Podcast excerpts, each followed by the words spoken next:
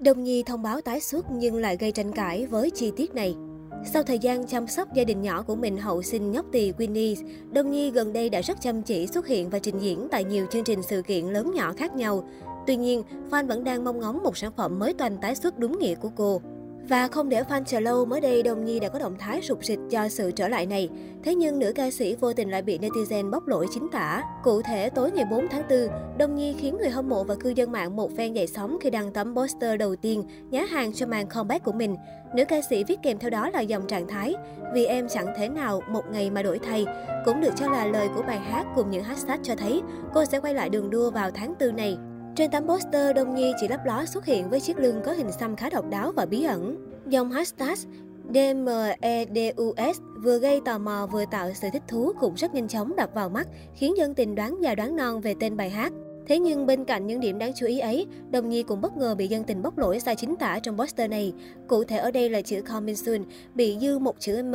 Có lẽ do nóng lòng muốn được chia sẻ với người hâm mộ nên có sơ suất nhỏ ở đây. Trước khi nhá hàng poster này, Đông Nhi cũng đã khiến dân tình rần rần khi có màn hội hợp với những nhân vật quan trọng, góp phần giúp cô hoàn thiện sản phẩm âm nhạc của mình suốt thời gian qua. Chính vì thế, người hâm mộ tin chắc rằng lần này Đông Nhi thật sự comeback rồi. Đông Nhi tên thật là Mai Hồng Ngọc, sinh năm 1988, quê gốc Hà Nội. Tuy xuất thân từ một gia đình trung lưu không mấy khá giả lại chẳng có tiền bạc hay quan hệ, cô vẫn quyết tâm nuôi mộng làm ca sĩ. Năm 2007, Đông Nhi lần đầu thử sức tại sân chơi âm nhạc Việt Nam Idol, nhưng đành ngậm ngùi ra về vì giọng ca non nớt và ngoại hình mờ nhạt. Chẳng ai ngờ rằng, chỉ một năm sau đó, cô gái ấy lại trở thành hiện tượng mạng nhờ những bản hit từ sáng tác đình đám, khiến giới trẻ thuộc lầu lầu như Chàng Baby Milo, Khóc, Lời thú tội ngọt ngào. Năm 2010, Đông Nhi và ông Cao Thắng xác nhận hẹn hò với nhau.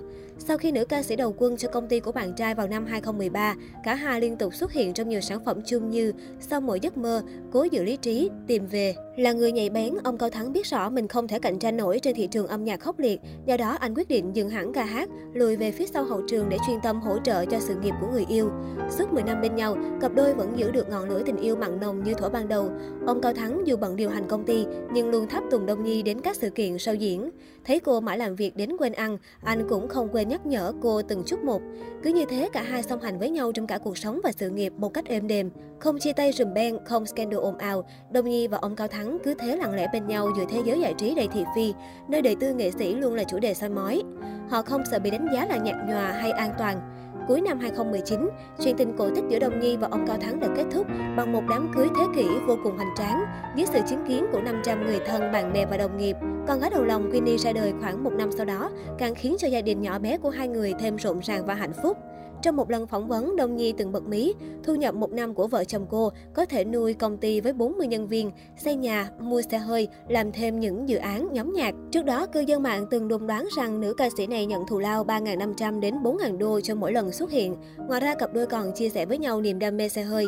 Năm 2015, Đông Nhi đã gây xôn xao dư luận khi bỏ ra 3,5 tỷ Việt Nam đồng để tậu cho mình một chiếc Audi A7 duy nhất tại Việt Nam thời điểm đó.